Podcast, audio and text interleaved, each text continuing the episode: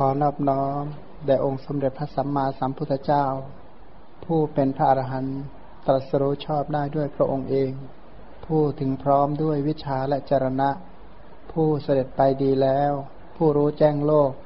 เป็นผู้ฝึกสารถีที่สมควรฝึกได้อย่างไม่มีใครยิ่งกว่า ผู้เป็นศาสดาของเทวดาและมนุษย์ทั้งหลาย ผู้จำแนกแจกแจงพระธรรมอันประเสริฐ ขอนอบน้อม แด่พระธรรมคำสอนที่พระองค์ทรงเคารพบูชา เป็นธรรมที่ผู้ศึกษาและปฏิบัติพึงปรากฏชัดได้ด้วยตัวเอง ขอนอบน้อมแด่หมู่พระอริยสงฆ์เจ้าทั้งหลาย ผู้ปฏิบัติเพื่อกำจัดราคะ ผู้ปฏิบัติเพื่อกำจัดโทสะผู้ปฏิบัติเพื่อกำจัดโมหะ ตรัสรู้อริยสัจธรรมตามพระผู้มีพระภาคเจ้า ขอความเจริญในธรรมจงบังเกิดมีแก่บรรดาโยมทั้งหลาย การเจริญสัมมาสมาธิคืออะไร คือจิตที่เป็นไปกับอารมณ์ที่ชอบอเมื่อจิตเป็นไปกับอารมณ์ที่ชอบ คือคำว่าอารมณ์ที่ชอบก็คือเกื้อกูลต่อจิตเป็นกุศล กุศลจิตเกิดขึ้นโดยที่ปรารบอารมณ์ใดได้ยาว นั่นคือการฝึกฝึกสมาธิ คือเป็นมหากุศล แต่เป็นมหากุศลที่ปรารบอย่างเช่น พุทธคุณก็ได้ เป็นไปกับพุทธคุณอย่างเดียวอะในระหว่างที่ตรึกพุทธคุณไม่มีโลภะโทสะโมหะมาแทรกเลย สามารถให้มหากุศลจิตเนี่ยเกิดยาว แทนที่จะว่าเออเดี๋ยวก็เห็นเดี๋ยวก็ได้ยินสลับปะปนกันไปหมดอย่างเงี้ยไอ้อย่างนี้ไม่ยาว แต่ก็มาตึกเป็นพุทธคุณเลยนะสืบเนื่องไปเรื่อย อันนี้เป็นพุทธานุสติ อารมณ์คือพุทธคุณนั้นเป็นอารมณ์ของกุศลจิตในขณะนั้น อันนั้นเป็นเบื้องต้นของสมถะ เป็นมหากุศลเบื้องต้นเป็นไปเพื่อสมถะชั้นสูงต่อไป แต่ถามว่าพอตรึกอย่างนั้นแล้วสงบไหมมันก็แล้วแต่ใครอะนะบางท่านก็พึบสงบเลย สบายใจมากเลย นึกเมื่อไรก็สบายใจโสมนัสปราบเริ่มจิตเบาจิตอ่อนจิตคล่อง บางคนเนี่ยนึกไปสิบนาที แล้วจิตก็ยังแข็งเท่าเดิมนั่นแหละ เพราะว่าอุปนิสัยมาแรง อุปนิสัยก่อนหน้านี้มาไปได้เรื่องหนักๆมา จิตมันก็เลยไปรับพุทธคุณก็เลยก็ไม่อ่อน ที่ไม่อ่อนเพราะอุปนิสัยเดิมมันแรง ไม่สามารถตัดเข้าสู่พุทธคุณได้ทันที เพราะจิตนี้ธรรมชาติของจิตที่เกิดขึ้นเนี่ยนะยังชอบสำนวนวิสุทธิมรรคท่านพูดที่ว่า จิตนั้นเหมือนกับเสียงกลองเหมือนกันเถอะเสียงไม่ได้เกิดที่ตัวกลอง ไม่ได้เกิดที่ไม้ตีกลอง แต่ถ้าได้ปัจจัยประชุมพร้อมเสียงกลองก็ดังขึ้น ความคิดทุกความคิดที่คิดขึ้นก็ลักษณะนั้น ความคิดจะเกิดขึ้นได้หนึ่งอุปนิสัยเดิม ไปรับรู้อะไรมาก่อน อุปนิสัยอันนั้นก็จะตามมา แล้วก็มาประสบกับอีกอารมณ์หนึ่ง ถ้าหากว่าจิตประวัติกับอารมณ์เดิมมาก ซึ่งอุปนิสัยเดิมมันแรง อารมณ์เดิมไม่เคลียร์มารับรู้อารมณ์ใหม่ ๆ ก็สงบน้อยหน่อย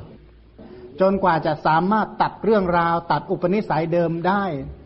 โดยแต่ทางฆ่าประหารเนี่ยนะโดยการพิจารณาเป็นต้นว่าเอออุปนิสัยบางส่วน ไม่ได้ก่อให้เกิดความสุขนะ เป็นต้นเนี่ยนะสิ่งเหล่านั้นก็สามารถที่จะตัดได้ท่านในการตัดอุปนิสัยเดิมๆ ในขณะที่เราเจริญกุศลจิตเนี่ยนะส่วนหนึ่งที่ช่วยได้ก็คือการสอบสวนความคิดอันนั้นก่อน การไต่ถามความคิดของตัวเองเนี่ยแหละนะมันก็เหมือนกับคนคนเดียวนั่นแหละ แต่แบ่งเป็นสองคนนั่งคุยกันเองอะ คิดอะไรนะคำถามง่าย ๆ แบบกลามาสูตร คิดเป็นกุศลหรือเป็นอกุศล มีโทษหรือไม่มีโทษ ให้ผลเป็นสุขหรือเป็นทุกข์ ผู้รู้สารเสริญหรือติเตียนอาบุคคลที่พอกพูนปฏิบัติตามนี้มาก ๆ ให้ผลเป็นอย่างไร เนี่ยนะเราก็มองด้วยสายตาที่เป็นธรรม เสร็จแล้วก็เอาคำสอนมาใส่มาประทับตราแล้วก็นั่นคือการแก้ไขปัญหาความคิดนั้นๆถ้าหากว่าเราดึงคำสอนใส่ลงมาในความคิดได้ ถ้าจิตใจที่มีสัพพินรีมาก มีวิริยินทรีย์มากก็จะสามารถกำจัดไอความคิดอันนั้นได้ อาศัยสัพพินทรีกำจัดมนินทรีย์ที่ไม่ดีออกไป ใจที่ไม่ดีก็ถูกกำจัดด้วยกุศลออกไป เพราะธรรมชาติของจิตนั้นคิดทีละอารมณ์ คิดทีละอย่าง ถ้าคิดเรื่องใดมาก ถ้าเรื่องนั้นเป็นกุศลนิมิต จิตก็จะเป็นกุศล ถ้าคิดถึงปฏิฆานิมิตมาก ๆ จิตก็จะเป็นปฏิฆะก็สลับคละเคล้ากันไปอยู่ลักษณะนี้นะ ที่จะจัดการก็คือจัดการกับจิตอันนั้นเนี่ยนะพยายามที่จะเอากรรมมสกตาเป็นต้นเนี่ยใส่ลงไป ถ้ากรรมมสกตาอ่อน เราก็จะไม่ยินดีในการกำจัดอกุศลจิตอันนี้ เราก็ว่าเรื่องอารมณ์นี่สำคัญกว่า จิตนี่สำคัญน้อยหน่อยนะเราจะให้ค่ากับอารมณปัจจัยมากกว่าสภาพจิตถ้าเราให้ค่ากับอารมณปัจจัยมากกว่าสภาพจิต เราจะแก้ไขความคิดอันนี้ไม่ได้ จะต้องให้ค่าความคิดมากกว่าว่า อารมณปัจจัยนั้นเป็นอัพยากตะธรรมส่วนใหญ่ที่เราคิดคิดถึงสีคิดถึงเสียงสีเสียงเป็นอัพยากตะธรรมไม่เป็นตัวบุญไม่เป็นตัวบาปแต่ความคิดของเราเป็นตัวบุญตัวบาปเจตนาที่เป็นตัวกรรมเกิดร่วมกับความคิดของเราฉะนั้นถ้าจะจัดการก็จัดการที่ความคิดอันนี้ โดยที่ดึงคำสอนใส่ลงมา ยกตัวอย่างว่าถ้าเวลาเราปรารบกุศลอย่างใดอย่างหนึ่งเนี่ยนะจิตเกิดโทสะขึ้นมา ก็อย่างน้อยที่สุดก็นึกถึงพระธรรมคำสอนที่พระผู้มีพระภาคทรงตรัสถึงเรื่องของโทสะบอกว่าความโกรธย่อมยังจิตให้กำเริบ ภัยที่เกิดขึ้นในภายในเนี่ยนะคนที่เครียดคนที่โกรธคนที่หงุดหงิดจะไม่รู้สึก ไม่รู้สึกว่าไอ้ความคิดนี้เป็นโทษนะ คนขณะที่เครียดขณะที่โกรธจะไม่รู้อัตถะจะไม่รู้ธรรมะ ไม่รู้อัตไม่เห็นธรรม เมื่อใดที่ความโกรธครอบงำมืดหมดเลย มันปิดความคิดทั้งๆทที่อารมณ์นั้นก็เหมือนเดิม อ่า เอางี้นะ แสงสว่างก็เท่าเดิมนั่นแหละ แต่ถ้าตาถูกปิดซะอย่างถ้าตาถูกปิดก็มองไม่เห็นอะไร ใจของเราก็เหมือนกันถ้าโทสะเป็นต้นเนี่ยนะครอบงำจิต ทั้งทั้งที่เรื่องนั้นก็ไม่ใหญ่นัก แต่มันมองไม่เห็นอะ เคยตาแดงตาเจ็บนะจริงๆทางมันก็โล่งอะแหละ แต่พอดีสุขภาพตาไม่ค่อยดี เลยมองไม่ค่อยเห็นทางเขาว่างั้นถ้าชำระตาซะหน่อยเดี๋ยวก็สบายแล้ว จิตก็เหมือนกันในการแก้ปัญหาในแต่ละอารมณ์ ถ้าสบายใจสักอย่างโอ้ช่องทางเนี่ยไม่รู้มาจากไหนเต้ไปหมดอันนี้ก็ได้นี่ก็ได้นี่ก็ได้ แต่ถ้ากุศลจิตมันแทรกเข้ามานี่มืดหมดเหมือนกับไฟดับอย่างนั้นแหละอีกอย่างหนึ่งที่กล่าวกันเมื่อกี้ว่าการเจริญพุทธคุณเนี่ยนะบางคนก็นึกถึงพุทโธพุทโธลองเปิดหน้าสิบสองดูนะ ทุกคนก็ได้และเอกสารเก่าๆเคยได้นะเราควรที่จะให้คำจำกัดความของคำว่าพุทโธให้ให้สมบูรณ์หน่อย แล้วก็ ค่อยนึกถึงคำว่าพุทโธ รู้อัฏฐะของศัพท์ก่อน แล้วค่อยตรึกถึงพุทโธ ท่องพุทโธ ท่องอะไรก็ไม่มีปัญหาอยู่แล้ว แต่ขอให้เข้าใจอัฏฐะของพุทโธให้สมบูรณ์หน่อยนะ พุทโธมีความหมายว่ายังไง ถ้าเราท่องพุทโธเป็นต้นเนี่ยนะ อัฏฐะของคำนี้เราควรเข้าใจให้ดีก่อน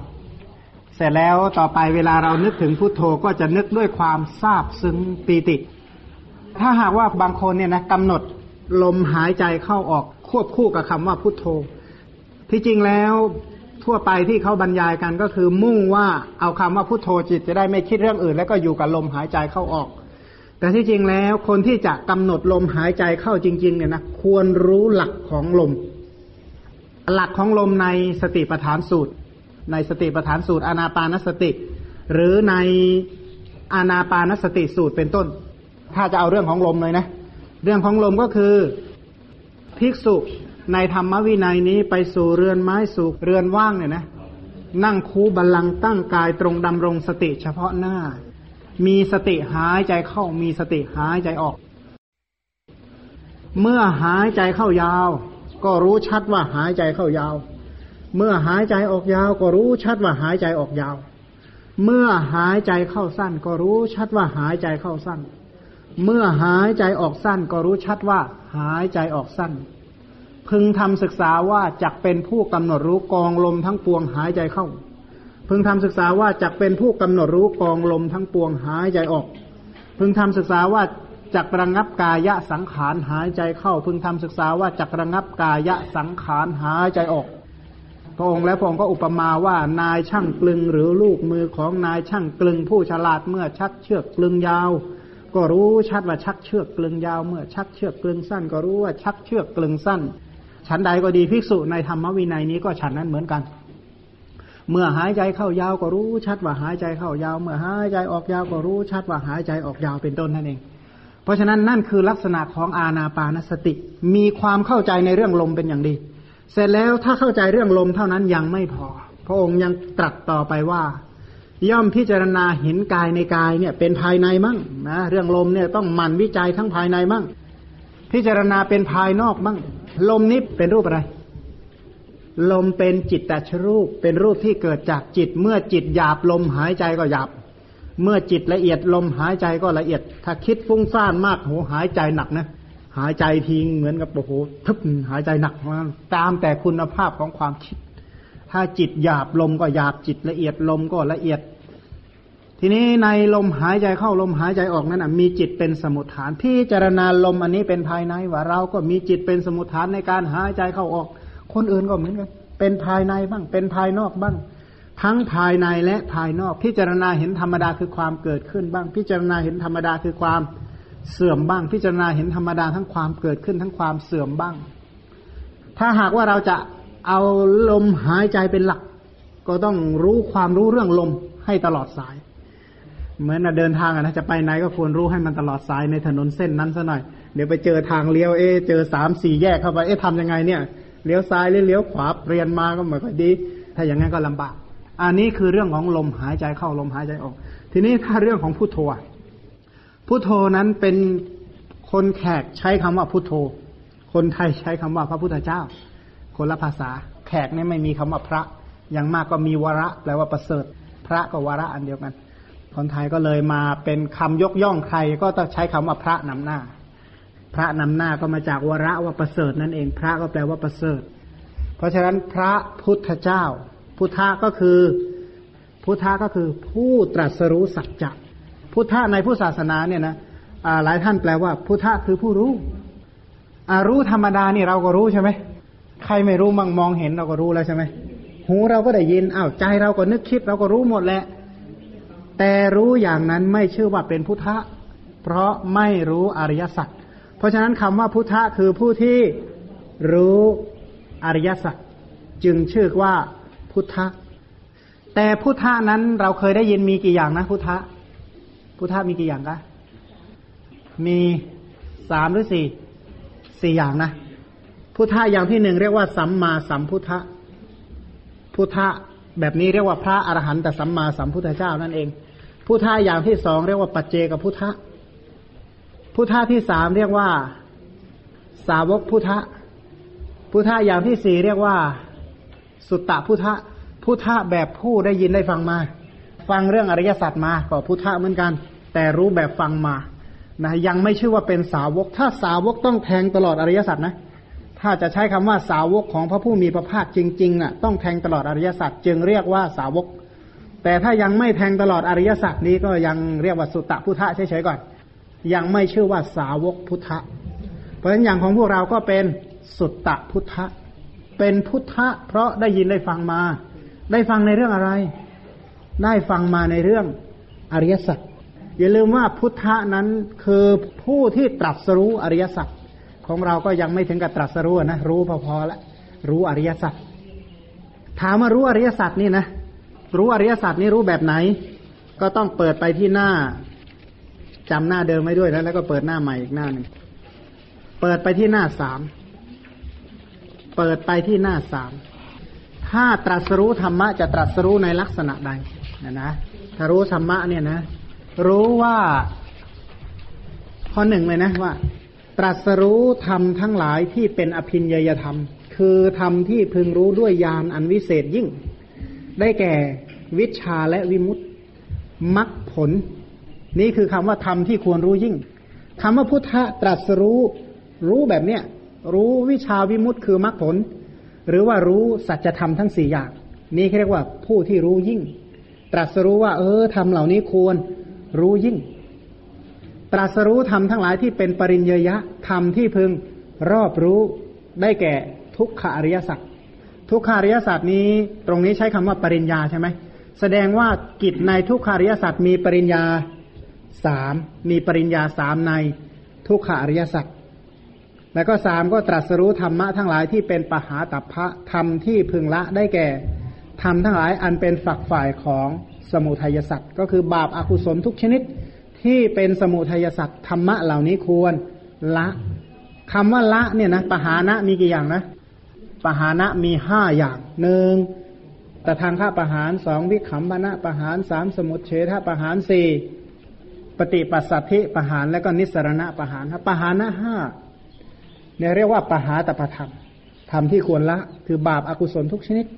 และตรัสรู้ธรรมะทั้งหลายที่เป็นสัจฉิกาตพะธรรมะที่พึงทำให้แจ้งได้แก่ นิโรธสัจได้แก่นิพพาน คำว่านิโรธเนี่ยนะแต่ทางข้านิโรธวิคัมพนะนิโรธแต่ว่านิโรธตรงนี้หมายเอานิสรณะนั่นนะเอาระดับนิพพาน ตรัสรู้ธรรมะทั้งหลายที่เป็นภาเวตพะคือธรรมะที่พึงเจริญได้แก่มรรคสัตนี่เขาเรียกว่า ตรัสรู้ธรรมะ เรียกว่าการตรัสรู้ ตรัสรู้แบบนี้ พระพุทธเจ้าท่านตรัสรู้แบบนี้ แต่ถ้ารายละเอียดละเอียดละเอียดก็ไปเพ่งลึกๆต่อไป แต่ให้รู้ว่าคำว่าพุทโธพุทโธเนี่ยท่านตรัสรู้แบบนี้ แต่พระพุทธเจ้ามีคำว่าสัมมาอยู่นำหน้า แปลว่าด้วยตัวเอง บ่งถึงการตรัสรู้ด้วยตัวเอง สัมมาเนี่ย สัมมาตัวนี้โดยด้วยตัวเอง สัมพุทโธสังตัวนั้นแปลว่า โดยถูกต้อง ตรัสรู้โดยถูกต้องด้วยตัวเองในธรรมะทั้งหลายเหล่านี้ เรียกว่า พระพุทธเจ้าเป็น สัมมาสัมพุทธะ ทีนี้ก็หันไปหน้าสิบสองเหมือนเดิม จะได้รู้ว่าเออท่านตรัสรู้อะไร ท่านตรัสรู้แบบนั้นนะ แต่เป็นการตรัสรู้แบบไม่มีครูไม่มีอาจารย์ ในการตรัสรู้สัจจะทั้งสี่อย่างนี้ ในธรรมะที่พระองค์ไม่เคยสดับมาก่อนเลย พระพุทธเจ้าไม่เคยได้ยินโอ้โหนี่ทุกขอริยสัจนี้ทุกขสมุทัยอริยสัจนี้ทุกขนิโรธอริยสัจนี้ทุกขานิโรธาคามินีปฏิปทาอริยสัจ พระพุทธเจ้าไม่เคยได้สดับมาจากสมณะพราหมณ์เหล่าใดมาก่อนเลย ไปอยู่กับอาลาลดาบทอาลาลดาบทก็ไม่เคยบอก ไปอยู่กับอุทกะดาบทรามบุตร อุทกะดาบทรามบุตรก็ไม่ได้บอกนะมาเพ่งมาพิจารณามาค้นคว้ามาไตรตรองมาพิจารณาเองนะพระองค์จึงได้รู้ธรรมะเหล่านี้ ถามว่าพระองค์ตรัสรู้ธรรมะเหล่านี้เนี่ย ของเราไม่ตรัสรู้บ้างไงนะทำไมของเรากับท่านจึงต่างกัน วันนี้มีบุญนะ มีดนตรีประกอบด้วย วันนี้เทศดีนะ มีดนตรีประกอบ เรามีบุญกันนะ ฟังธรรมะมีดนตรีประกอบจนบุญมันให้ผลบางทีเนี่ยมันก็ไม่น่าเอาเหมือนกันนะ เสียงพ่อๆบางอย่างก็ไม่ใช่ว่าจะดีเสมอไป เพราะฉะนั้นพระองค์นี้ทรงตรัสรู้อย่างนี้ด้วยพระองค์เอง บรรลุความเป็นสัพพัญญูในสัจจะทั้งหมดอีก ถ้าเป็นพระสาวกทั่วไปนะจะตรัสรู้อริยสัจเป็นบางส่วน บางองค์เนี่ยตรัสรู้อย่างเช่น ขันห้าขันห้าสมุทัยขันห้านิโรธขันห้านิโรธาคามินีปฏิปทา เป็นบางส่วนนะ อย่างรูปเนี่ย สาวกบางองค์ไม่ได้ตรัสรู้อย่างละเอียดทุกรูปนะ นามก็ไม่ได้ตรัสรู้ละเอียดทุกนาม แต่จะตรัสรู้เป็นเอกเทศ อย่างพระอรหันต์บางองค์เนี่ยท่านไม่ได้ไม่ได้ฌานอย่างเงี้ย ท่านไม่ได้เอาฌานมาสงเคราะห์ลงอริยสัจมองฌานเป็นทุกขสัจโดยละเอียดอะไร เพราะท่านไม่มีธรรมะเหล่านั้นเกิดในตัวท่าน แต่พระพุทธเจ้านั้นพิจารณาธรรมะโดยไม่มีเหลือ เขาบอกว่าถ้าสาวกธรรมดาก็จะอย่างภายในภายนอกก็แคบๆเล็กน้อย ถ้าเป็นสาวกกว้างมาหน่อยก็พิจารณาเยอะกว้างเข้าไปอีก ถ้าพระปัจเจกก็กว้างไปมากมายถ้าพุทธเจ้าไม่มีอะไรที่ไม่พิจารณาพอตรัสรู้มาแล้วนั่งพิจารณาของเก่าอีกเนี่ยนะที่ตรัสรู้อีกเป็นอาทิตย์อะ นั่งทบทวนที่ตรัสรู้อีกเป็นอาทิตย์อาทิตย์อะ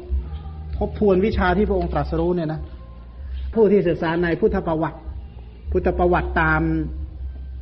วินัยมหามหาวัคนะวินัยมหาวัคเล่มสี่ในในฉบับสี่สิบห้าเล่มอยู่เล่มสี่ ฉบับเก้าสิบเอ็ดเล่มอยู่เล่มหกแล้วก็ในคัมภีร์หนึ่งก็คือในอุทาน ในอุทานสามสูตรแรกจะกล่าวถึง ที่พระองค์ทรงพิจารณาปฏิจจสมุปบาทนั้นพระองค์เนี่ยพิจารณาอย่างละเอียด แล้วก็ไม่มีอะไรที่พระองค์ไม่เคยไข้ครวนไม่เคยไตรตรองไม่เคยพิจารณานั้นพระองค์จึงเป็นสัพพัญยูสัพพะเนี่ยแปลว่า สัพพะสัพพะทุกสิ่งทุกอย่างบ่งถึงความรู้ รู้ทุกสิ่งทุกอย่างไม่มีอะไรที่พระพุทธเจ้าไม่รู้ รู้ในสัจจะนั้น และเป็นผู้ชำนาญในพลยานทั้งหลายพลยานพลยานยานคือกำลังกำลังนั้นสิบอย่าง คือหนึ่งฐานาฐานยานเป็นต้นนั่นเองนะในทศพลยานสิบธรรมะหมวดสิบไปดูได้ในทศพลยานสิบอย่างนั้นสิ่งที่พระองค์รู้เนี่ยไม่มีอะไรที่พระองค์ไม่รู้ แล้วความรู้ของพระองค์เนี่ยรู้แบบคนชำนาญอะ่ะ วันนี้คุณชอุ่มก็ไปไปเพ่งเรื่องอะไรนะธรรมะทนต่อการเพ่งใช่ไหมเขาบอกว่าธรรมะทนต่อการเพ่งมีสองอย่างครับว่าสองอย่างคืออะไรลองว่าที่สองอย่างมีอะไรบ้างผมไปไปพิจารณาที่ท่านอาจารย์พูดว่าธรรมะทนต่อการเพ่งผมก็เอ๊ะทนต่อการเพ่งมันทนยังไง ผิดถูกไม่ทราบนะครับ แต่เข้าใจว่าคำว่าทนเนี่ย ทนทั้งตัวผู้ เพ่งเอง แล้วก็ธรรมะก็ทนด้วย ที่ว่าธรรมะทนก็ทนยังไง ทนต่อความเป็นจริง ส่วนตัวผู้เพ่งนั้นที่ทนก็คือต้องใช้ความพยายาม แล้วก็ต้องใช้เวลาด้วย เพราะว่าธรรมะของพระสัมมาสัมพุทธเจ้านั้นไม่ใช่ตื้นๆ เป็นสิ่งที่ลึกซึ้ง เพราะฉะนั้นต้องใช้เวลา มีความอดทนเพ่งพิจารณา ส่วนธรรมานั้นก็ทนต่อการเพ่งก็คือเป็นความจริง เพราะฉะนั้นไม่มีอะไรที่จะพ้นไปจากความจริงไปได้ แสดงว่าการเพ่งมีสองอย่างใช่ไหมเขาว่าทนเนี่ยคำว่าทนเนี่ยทนสองอย่างเหมือนกันคนเพ่งก็ต้องทนเพ่ง ไม่ได้ทำวันเดียวสองวันเหมือนกันต้องทน ข้อสองสิ่งที่เพ่งก็ต้องของจริงอะ ต้องทนต่อการเพ่งจริงๆอะเรียกว่า ตรงนี้ถ้าถ้าพูดในลักษณะอ่าย้อนมาหาเรื่องสัพพัญญูก็เหมือนกัน พระองค์นี่รู้สัจจะโดยสิ้นเชิงเพราะสิ่งที่พระองค์ตรัสรู้เนี่ยหมดเกลี้ยง แล้วตรัสรู้แบบคนชำนาญในการเพ่งชำนาญในความรู้นั้นๆด้วยนะ ไม่ใช่ว่า โอ้ท่านมีความรู้เยอะแยะไปหมดเลยนะลืมหมดแล้ว เรียนมามากมายลืมหมดเกลี้ยงเลยแต่อย่างเงี้ยนี่อย่างเงี้ยโอ้โหความรู้เยอะ แต่ว่าหมดไปแล้วล่ะ ความรู้ก็อนิจจังใช่ไหมไม่เที่ยงอีก แต่ของพระพุทธเจ้าไม่ใช่อย่างนั้น ความรู้ของพระองค์ชำนาญในตัวความรู้ด้วยชำนาญในสิ่งที่ถูกรู้ด้วยชำนาญในตัวความรู้ด้วย ถ้าเป็นสัมมาสัมพุทธะจะเป็นลักษณะนั้น คล่องแคล่วอะเขาบอกว่าคนที่สวดมนต์คล่องนะอยู่ที่ไหนก็สวดได้ใช่ไหมเรียกว่ามนต์คล่องไปเจอบางงานเนี่ยนึกมนต์ไม่ออกนี่ก็แย่แล้ว ก็เรียกว่าไม่คล่องอย่างนี้ไม่ได้ พระองค์เนี่ยชำนาญในเรื่องยานทั้งหมดแบบนั้นอะ เมื่อไหร่ก็ได้เขาบอกว่าธรรมะทั้งหมดเนื่องด้วยอาวัชนะของพระพุทธเจ้า มโนทวาราวัชนะคิดปุ๊บจะรู้เรื่องอะไรอะ เรื่องนั้นจะมาทั้งหมดเลยนะเรื่องนั้นจะมาทั้งหมดเลย ประสงค์จะรู้เมื่อไหร่ขณะไหนก็ได้ ตามแต่พุทธประสงค์ แต่ไม่ใช่ว่าพระองค์เดินก็รู้ยืนก็รู้นั่งก็รู้หลับก็ยังรู้อีกไม่ไม่ได้เป็นอย่างนั้นหรอก เดี๋ยวไปว่าสัพพันยูทุกอิริยาบถไม่ใช่แบบนั้นนะไม่ใช่ว่าขณะที่พระองค์เข้าพวังแล้วพระองค์จะรู้นะพระองค์ก็เข้าพวังพระองค์ก็หลับเหมือนกันนั่นแหละ แต่รู้ทุกเมื่อที่ทรงประสงค์ ประสงค์เมื่อไหร่ก็รู้เมื่อนั้น แต่ถ้าศาสนาอื่นนะที่ปฏิญาณว่าเป็นสัพพันยูเนี่ยรู้ในทุกอิริยาบถทั้งสี่เลย หลับยังรู้เลยอะอันนี้ก็เกินไปก็ว่างั้นอันนี้เกินไป ของพระพุทธเจ้าพระองค์ก็คือเนื่องแต่อาวัชนาการไข้ครวนประสงค์เมื่อไหร่ ก็รู้เมื่อนั้นเนี่ยสัมมาสัมพุทธเจ้าเป็นลักษณะนี้ แล้วไม่มีติดขัดด้วยนะ จึงสามารถปฏิญาณ ปฏิญาณฐานะผู้เป็นโจทย์บรรลือสีหนาฏประกาศพรหมจักรประกาศธรรมจักรให้เป็นไป อย่างไม่ขั้นครามพระองค์เป็นลักษณะนั้น นี่คือพุทโธเพราะฉะนั้นเวลาที่เรานึกถึงพุทโธเป็นต้นก็นึกถึง พุทธคุณเหล่านั้น เป็นการเจริญพุทธานุสติ แต่ไม่ใช่ว่าการเจริญแล้วมันจะญาณสัมปยุตหมดแล้วนะที่ว่ามีความเข้าใจก็คือแบบญาณสัมปยุตญาณวิปยุตก็ได้ ถ้ามีศรัทธา มีศรัทธาก็นึกพุทโธพุทโธพุทโธไปก่อนบางบางทีมันนึกอย่างอื่นไม่ออกมันเตอร์ไปหมดเนี่ยนะอะพุทโธก็ยังดีนะนึกถึงท่านก็สบายใจก่อนนะอาศัยความสบายใจแล้วก็มาใคร่ครวญถึงพุทธคุณเหล่านั้นต่อไปอีก เอ้พุทโธเนี่ยคำนี้กว่าจะเกิดเนี่ยชั่วแสนโกรธกลับก็ไม่ใช่ว่าจะมีง่ายๆนะคำเหล่านี้เนี่ยนะโอ้ได้ท่องไงก็บุญแล้ว ได้ท่องได้คิดถึงนี่ก็มหากุศลมากมายแล้ว ถ้านึกถึงคำว่าพุทโธกับนึกถึงนายกเนี่ยนะนึกถึงใครดีกว่า พุทโธดีกว่า นึกถึงนายกบางทีเป็นอารมณ์ของโลภะนะนึกถึงพระพุทธเจ้าเอ๊ะเอาโลภะมาทำอะไร ไม่ได้เกื้อกูลต่อโลภะเลยนะโลภะขยาดนะเนี่ยนึกถึงพระพุทธเจ้าเนี่ย โทสะก็เกรงกลัวนะเกรงกลัวพระพุทธเจ้า โมหะเนี่ยหนีพระพุทธเจ้าหน้าดูเลย แต่ถ้านายกนายขอนางงอเป็นต้นถ้าเรานึกถึงเมื่อไหร่นะโลภะได้เรื่องละแม่จะต้องอย่างนั้นอย่างนั้นอย่างนั้นแต่นึกนายกอีกโทสะมาแล้วนึกถึงนายงอโมหะอีกขัดเคืองในอารมณ์เป็นที่ตั้งแห่งความขัดเคือง ยินดีในอารมณ์เป็นที่ตั้งแห่งความยินดี แล้วก็ลุ่มหลงในอารมณ์เป็นที่ตั้งแห่งความลุ่มหลง แต่ถ้านึกพระพุทธเจ้านะ ถึงความเข้าใจไม่เพียงพอก็เป็นมหากุศลญาณวิปยุตไป มันพัฒนากันได้นะความรู้นี่พัฒนากันได้ ขอให้ตั้งใจไว้ให้ถูก ในหน้าสิบสองเนี่ยควรจำนะเพราะมาเองก็ยังจำไม่ได้เลยจำพยัญชนะแบบนี้ไม่ได้ แต่อธิบายแบบนี้ได้ คือคือเข้าใจอะนะสามารถพูดตามนี้ได้ แต่ว่าจำไม่ได้ทุกพยัญชนะเลยพุทธเจ้าคือใคร พระพุทธเจ้าคือผู้ที่ตรัสรู้อริยสัจพระพุทธเจ้าเป็นพระสัพพันยูพระพุทธเจ้าเป็นผู้ ตื่นพระพุทธเจ้ายังหมูสัตว์ให้ตื่นพระพุทธเจ้าเนี่ยเป็นผู้ปราศจากราคะโทสะโมหะ ปราศจากกิเลสโดยส่วนเดียว พุทธเจ้าเนี่ยรู้ทุกอย่างไม่มีอะไรที่พระองค์ไม่รู้ตามคำพีนิเทศท่านกล่าวไว้ลักษณะนั้น ตรงนี้ก็คือเอาข้อความจากอัตถกถาท่านให้ความจำกัดความโดยย่อของคำว่าพุทโธ ซึ่งเราควรทรงจำเอาไว้ แล้วไปเพ่งตามนี้นะทุกคำทุกคำทุกคำในคำเหล่านี้เนี่ย เป็นถ้อยคำที่ทนต่อการเพ่งหมดเลย ทนต่อการเพ่งมีสองอย่างนะ ที่คุณจะอุ่มมาเมื่อกี้หนึ่งคนเพ่งก็ต้องทนเพ่ง ข้อสองและสิ่งที่เพ่งก็ต้องเป็นความจริงด้วยนะสองอย่างนี้สัมพันธ์กัน จึงจะไปได้สวย อันนี้คือคำว่าพุทโธพุทโธ เมื่อมีจิตที่มีคุณเหล่านี้เป็นอารมณ์ แล้วเรียกชื่อด้วย ก็วิเศษมากเลยนะ เพราะฉะนั้นถ้าจิตเป็นไปกับคุณธรรมเหล่านี้กับธรรมะเหล่านี้หนึ่งนาทีก็เป็นกุศลจิตหนึ่งนาทีไป ถ้าทำได้หนึ่งชั่วโมงก็เป็นกุศลจิตชั่วโมงไป ก็สุดแท้แต่วิริยินทรีย์ใครจะมีความเพียรพยายามขนาดไหน ความเพียรพยายามเหล่านั้นเนี่ยแล้วแต่สัตทินทรีย์ถ้าคนมีศรัทธามากก็พยายามพิจารณากำหนดได้มาก คนมีศรัทธาน้อยก็ปฏิบัติกำหนดได้น้อย แต่ทีนี้ศรัทธาก็มีอาหารใช่ไหมศรัทธาก็พื้นฐานมาจากการฟังความรู้อย่างเพียงพอนั่นเองนั้นสรุปแล้วธรรมะเกิดจากปัจจัย ถ้าได้ปัจจัยพร้อมกุศลธรรมเหล่านั้นนั้นก็เกิด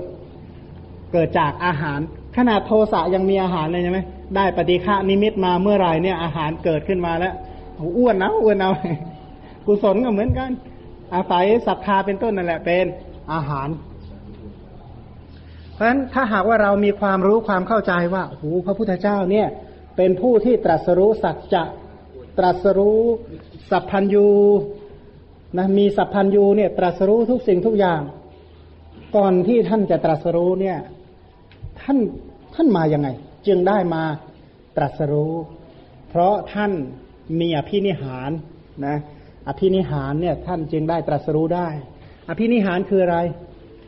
คือความปรารถนานั่นเอง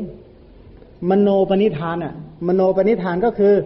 ความปรารถนา แต่ความปรารถนาจะสำเร็จได้มีมีองค์ประกอบเท่าไหร่ ความปรารถนาจะสำเร็จได้โดยที่มีองค์ประกอบ องค์ประกอบนะ ในเอกสารหน้านี้หน้าหน้าฉบับนี้นะอัตถกถาชาดกหน้ายี่สิบสี่หน้ายี่สิบสี่พลิกไปกลางกลางเล่มอะ หน้ายี่สิบสี่ในหน้า24เนี่ย จึงจะทำให้เห็นว่าคนที่ตั้งความปรารถนาจะสำเร็จได้ก็มีองค์ประชุมอยู่8อย่าง เพราะฉะนั้น ผู้ที่ปรารถนาเพื่อความเป็นพระสัมมาสัมพุทธเจ้าไอ้ความปรารถนานั้นเรียกว่าอภินิหารนั้นอภินิหารเนี่ยนะจะสำเร็จได้เพราะมีองค์ประกอบ8อย่าง8อย่างก็คือความเป็นมนุษย์ ความถึงพร้อมด้วยเพศ เหตุการเห็นพระศาสดา การบรรพชา การสมบูรณ์ด้วยคุณ การกระทำที่ยิ่งใหญ่ และก็ฉันทะความพอใจอย่างแรงกล้า องค์ประกอบแปดอย่างนี้ทำให้อภินิหารสำเร็จได้เมื่อมีอภินิหารครบแปดอย่างนี้แล้วจะได้รับพุทธพยากร จะได้รับพุทธธรรมนายว่างั้นเถอะพุทธพยากรกับธรรมนายเนี่ยไทยชอบคำว่าธรรมนาย คนแขกเขาชอบพยากรณ์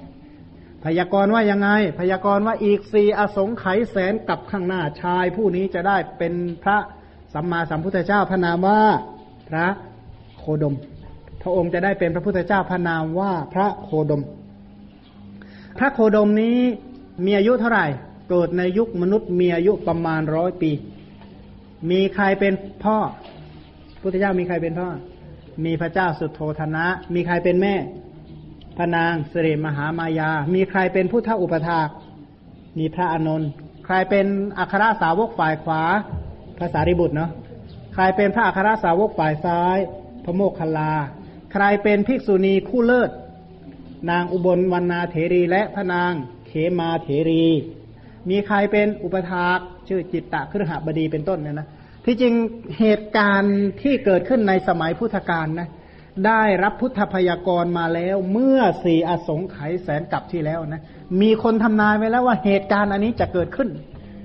มีคนพยากรณ์ไว้สมัยนมนานแล้วพระสัมมาสัมพุทธเจ้าที่พยากรณ์ชื่อว่าอะไร องค์แรกเลย พระผู้มีพระภาคเจ้าทรงพระนามว่าทีปังกร พระองค์ทรงพยากรณ์ไว้ตั้งแต่ทีแรก เมื่อสมัยนมนานแล้ว นานก็สีอสงไขยแสนกับอะกับเดียวก็กระดูกกองโตกับเขาเวปุระบรรพตอะกับหนึ่งนี่ก็นานเต็มทีแล้วนะแสนกับเนี่ยเศษนะเศษแสนกับนะกับหนึ่งเอาเลขเลขหนึ่งมาตั้งเลขศูนย์ติดห้อยท้ายร้อยสี่สิบตัวเรียกหนึ่งอสงไขยอย่างนี้สี่ครั้ง แล้วก็เศษอีกแสนกับ รอได้นะ รอไม่ได้จะไปไหนก็อยู่ที่นี่แหละก็ยังไม่ได้ไปไหนเลยอะก็บอกอู้นานขนาดนั้นเลยโอ้นี่ถ้าเราตั้งความปรารถนาแบบนั้นมาได้เป็นพระพุทธเจ้าไปแล้วสมัยนั้นอะนะเราก็มัวแต่คิดว่านานเลยไม่ได้ทำอะไรสักอย่างเลยนะนานก็อู้นานจริงๆ แล้วทำไงอะก็อยู่เฉยๆต่อไปไงก็เลยไม่ได้มีอภินิหารอะไรมาสักอย่างเลยนะรอที่ดียังดีนะรอที่อื่น รอรออในมนุษย์เนี่ยยังพอได้ฟังธรรมบ้างนะอยู่ที่อื่นนี่ยังไงคิดดูนะว่า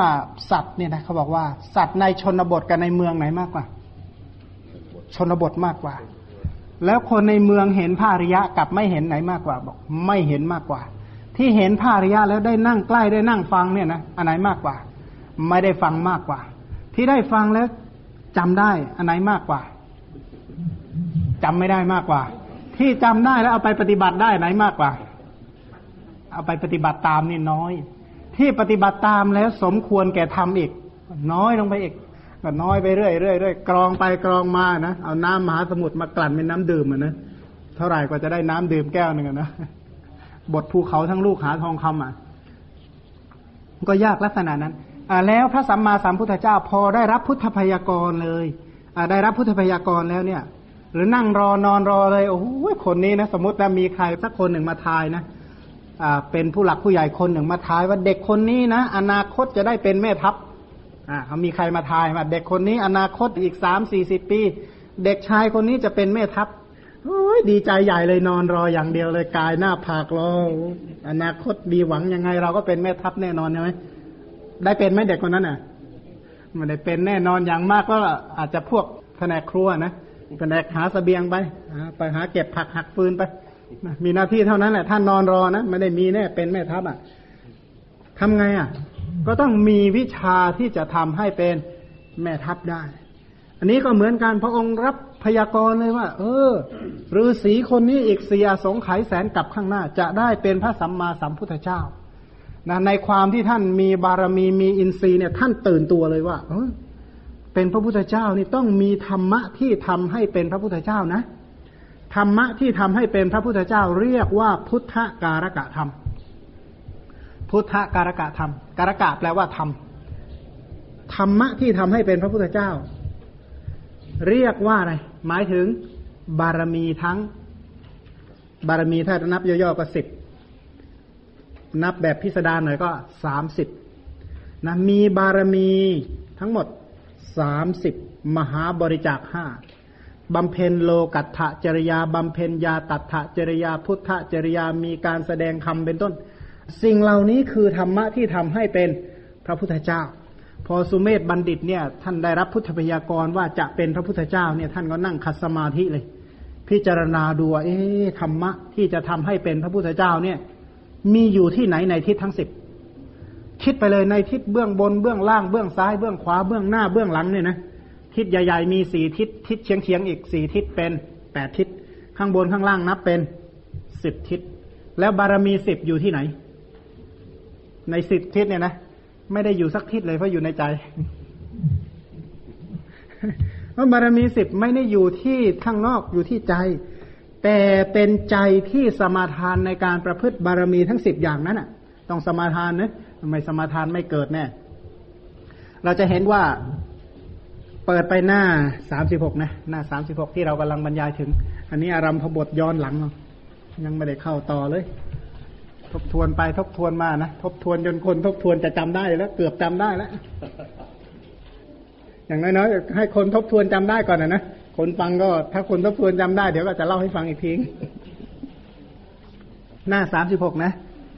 อ่าข้งที่แล้วที่ผู้การธนัดเกริ่นไว้ตั้งแต่หัวชั่วโมงเลยนะว่าไง ถึงบารมีข้อที่ที่สี่นะ ก็คือ เข้าถึงปัญญาบารมีใช่ไหมเพราะบารมีทั้งสิบอย่างเหล่านี้เนี่ย เกิดขึ้นด้วยการสมทานที่ว่าลำดับนั้นเมื่อเขาใคร่ครวญยิ่งยิ่งขึ้นไปด้วยคิดว่าธรรมะที่กระทำให้เป็นพระพุทธเจ้าไม่พึงมีเพียงเท่านั้นเลย เขาได้เห็นปัญญาบารมีข้อที่สีได้มีความคิดว่า ดูก่อนสุเมธบัณฑิตจำเดิมแต่นี้ไป ท่านพึงบำเพ็ญปัญญาบารมีให้บริบูรณ์ บอกตัวเองเลยนะ ว่าจะต้องทำอย่างนี้นะตั้งใจไว้เขาว่าสัญญากับตัวเองเลยนะ สัญญากับสัญญาเอาไว้ ให้มีสัญญาแบบนี้ต่อไป ตั้งใจไว้บ่อย ๆ คือตอกย้ำว่าจะต้องทำแบบนี้ต่อไป ท่านอย่าได้เว้นใครๆเลย ในการบำเพ็ญปัญญาบารมีเนี่ยต้องไม่เลือกคน ไม่ว่าจะเป็นคนชั้นเลวชั้นปานกลางชั้นสูง พึงเข้าไปหาบัณฑิตทุกคนแล้วถามปัญหา คือเพื่อที่จะเข้าไปถามปัญหา เหมือนอย่างว่า ภิกษุผู้เที่ยวไปบินทบาทมิได้เว้นตระกูลรายๆ ในบรรดาตระกูลที่แตกต่างกัน มีตระกูลชั้นต่ำเป็นต้น เที่ยวไปบินทบาทตามลำดับย่อมได้อาหารพอยังชีพโดยพลันฉันใด ยกตัวอย่างว่าพระไปบินทบาทนี่นะโอ้เดินลัดบ้านนี้ไม่ไปจะไปบ้านลัดไปบ้านโน้นให้หายตัวไปไง ก็เขาเดินบินทบาทไปตามลำดับเรือนนั่นแหละใครจะใส่ก็ใส่ถ้าได้ขออาหารพอประทังชีวิตไป ผู้ที่สมาทานปัญญาบารมีก็ลักษณะเดียวกัน แม้ท่านก็เข้าไปหาบัณฑิตแล้วไต่ถามอยู่จักได้เป็นพระพุทธเจ้า ฉันนั้นดังนี้ เขาได้อธิษฐาน กระทำปัญญาบารมีข้อที่สี่นี้ให้มั่น สมาทานตอกย้ำลงในใจเลยนะว่าใจเราต้องเป็นใจชนิดนี้นะเป็นใจที่ต้องไปหาบัณฑิตเพื่อไต่ถามปัญหา เพื่อที่จะบำเพ็ญปัญญาอันนี้ให้บริบูรณ์ จึงจะได้เป็นพระพุทธเจ้า ถ้าหากว่าใจอ่อนแอเนี่ยนะไม่มีปัญญาเพียงพอตรัสรู้อะไร มันก็สมาทานมั่นลงในจิตใจ แสดงว่าพระองค์นั้นนะฮะเคารพในธรรมอย่างหนึ่งใช่ไหมครับ คือ ผู้ที่เป็นบัณฑิตไม่ว่าจะอยู่ในฐานะอย่างไรพระองค์ก็เข้าไปหาใช่ไหมครับผมก็ยังยังสงสัยว่าปัญญาขั้นนี้เนี่ยนะฮะพระองค์แสวงหานี่แล้วพระองค์ได้อะไรบ้างนะแล้วจากใครบ้างแล้วเป็นปัญญาคงจะไม่ใช่ปัญญาขั้นสูงนะอาจจะแค่กรรมสกตาปัญญาหรือยังไงไม่ทราบครับ คือยกตัวอย่างว่าที่ท่านเข้าไปถามเนี่ยนะก็เข้าไปถามว่าอะไรเป็นกุศลอกุศล ชั้นต้นเลยนะการเข้าไปไต่ถามปัญหาก็คืออะไรเป็นกุศลอะไรเป็นอกุศล อะไรมีโทษอะไรไม่มีโทษ อะไรควรเสพอะไรไม่ควรเสพอะไรควรเจริญอะไร ไม่ควรเจริญอะไรที่ประพฤติแล้วเป็นไปเพื่อประโยชน์ในโลกนี้ อะไรที่ประพฤติแล้วเป็นไปเพื่อประโยชน์ในโลกหน้าอะไรที่ประพฤติแล้วเป็นไปเพื่อประโยชน์อย่างยิ่งคำถามทั้งหมดที่ว่าไปเมื่อกี้เนี่ยนะสุดแท้แต่คนที่ตอบ ถ้าคนตอบฉลาดมากเขาก็จะตอบถึงที่สุดแห่งปัญหา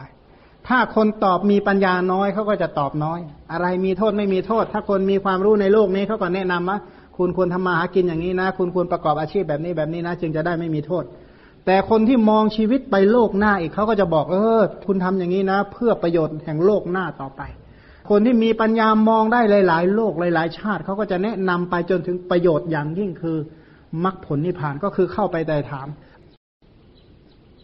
คำถามเมื่อกี้เนี่ยเป็นคำถามกว้างๆ คนมีปัญญามากก็ตอบมาก คนมีปัญญาน้อยก็ตอบน้อยตามสมควรแก่ผู้ตอบ การที่พระพุทธภาคทรงสมาทานเรื่องนี้ไว้นี่นะครับ ก็จะเห็นว่าเป็นประโยชน์ต่อพระองค์นะพระพระองค์จะเจอพระพุทธเจ้าหลายพระองค์ ถ้าพระองค์ไม่สมาทานเรื่องนี้ไว้นะครับ โอกาสที่จะคลาดจากพระพุทธเจ้าบางองค์ก็ได้ แล้วก็จะไม่ฟังธรรมใช่ไหมครับ ถึงเจอแล้วก็ไม่ฟังก็ได้เพราะไม่ได้ตั้งใจอยากรู้นี่ เช่นในยุคนี้เนี่ยนะ เห็นพระไตรปิฎกก็เห็นอะ แต่ไม่คิดจะอ่านเลยเพราะไม่ได้ตั้งใจว่าจะอ่านมา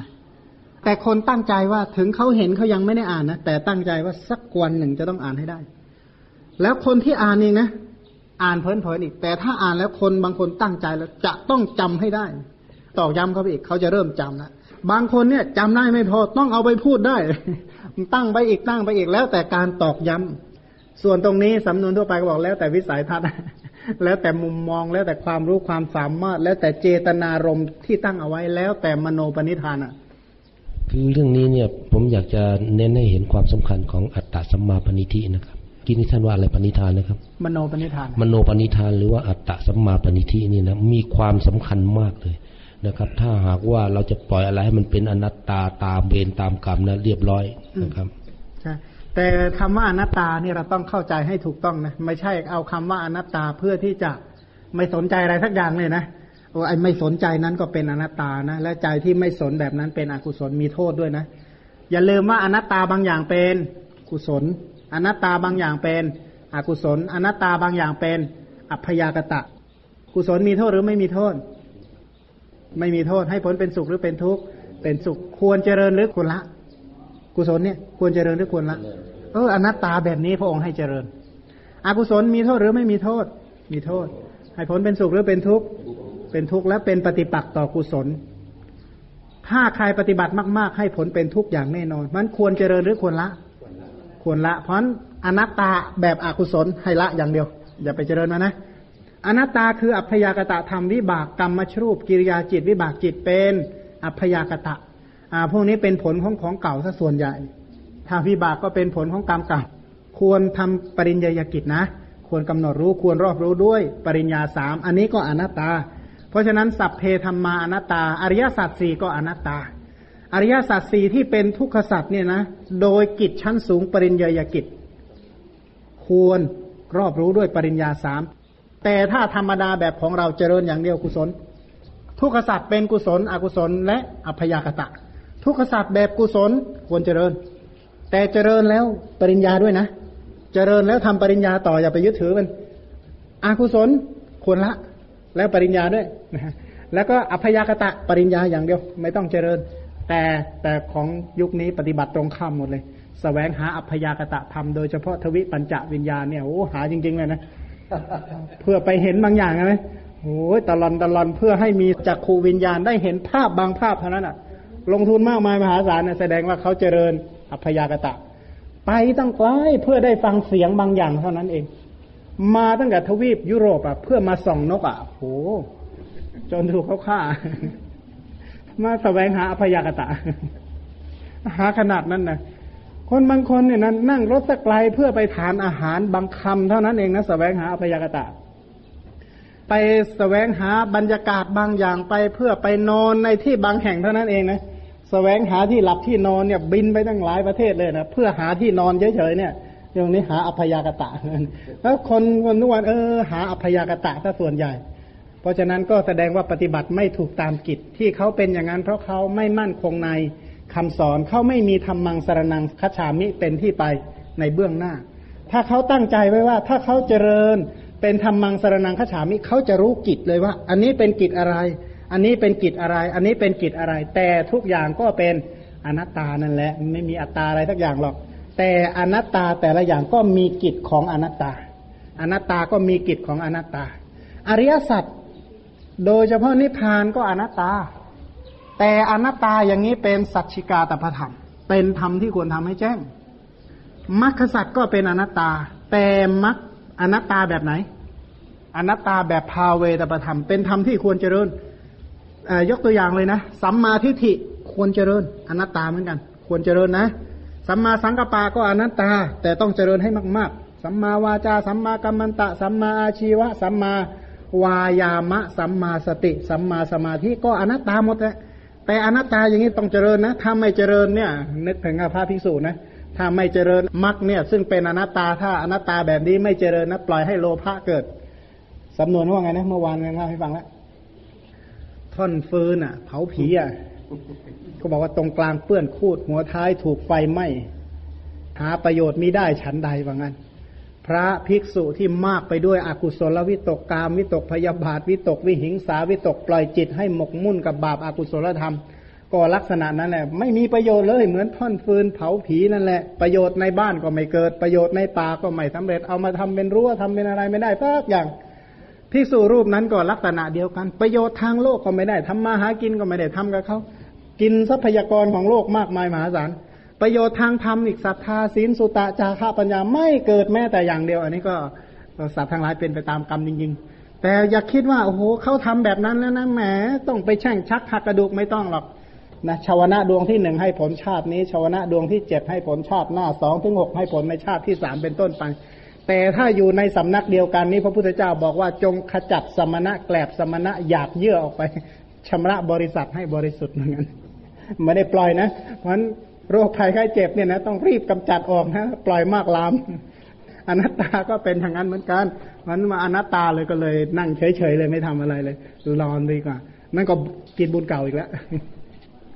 เพราะฉะนั้นปัญญาเนี่ยนะการสมาทานการอธิษฐานเพื่อให้เกิดปัญญานี้จึงเป็นเหตุที่สำคัญมาก เพราะฉะนั้นข้อความในพุทธวงศ์ตรงตัวดำๆนี่เป็นข้อความที่ท่านคัดมาจากพุทธวงศ์ว่าก็พุทธธรรม คือธรรมะที่ทำให้เป็นพระพุทธเจ้าเหล่านี้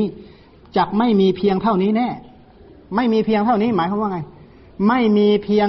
สามข้อต้นแน่ ไม่ใช่มีแค่ทาน ศีล เนคขมมะ เท่านั้นมีปัญญาอีก เราจะเลือกเฟ้นธรรมะ แม้เหล่าอื่นที่บ่มโพธิญาณ โพธิญาณเป็นชื่อของอะไรนะอรหัตตมัคคยานเป็นที่ตั้งแห่งสัพพัญยุตยานอะโพธิญาณอันนี้หมายถึงปัญญาที่ในมัคโน่นอะเพราะจะต้องมีบารมีสิบเพื่อบ่มโพธิญาณอันเนี้ยบ่มอรหัตตมัคคยานให้เกิดขึ้นอะ ในการนั้นเราเลือกเฟ้นอยู่ก็ได้พบปัญญาบารมีข้อที่สี่ที่ท่านผู้สแสวงหาคุณใหญ่แต่ครั้งเก่าก่อนทั้งหลาย ถือปฏิบัติเป็นประจำ ท่านจงยึดปัญญาบารมีข้อที่สี่นี้กระทำให้มั่นก่อน จงถึงความเป็นปัญญาบารมีทำปัญญาบารมีให้เกิดนะ หากท่านปรารถนาที่จะบรรลุโพธิญาณถ้าปรารถนาบรรลุโพธิญาณต้องทำบารมีให้เกิด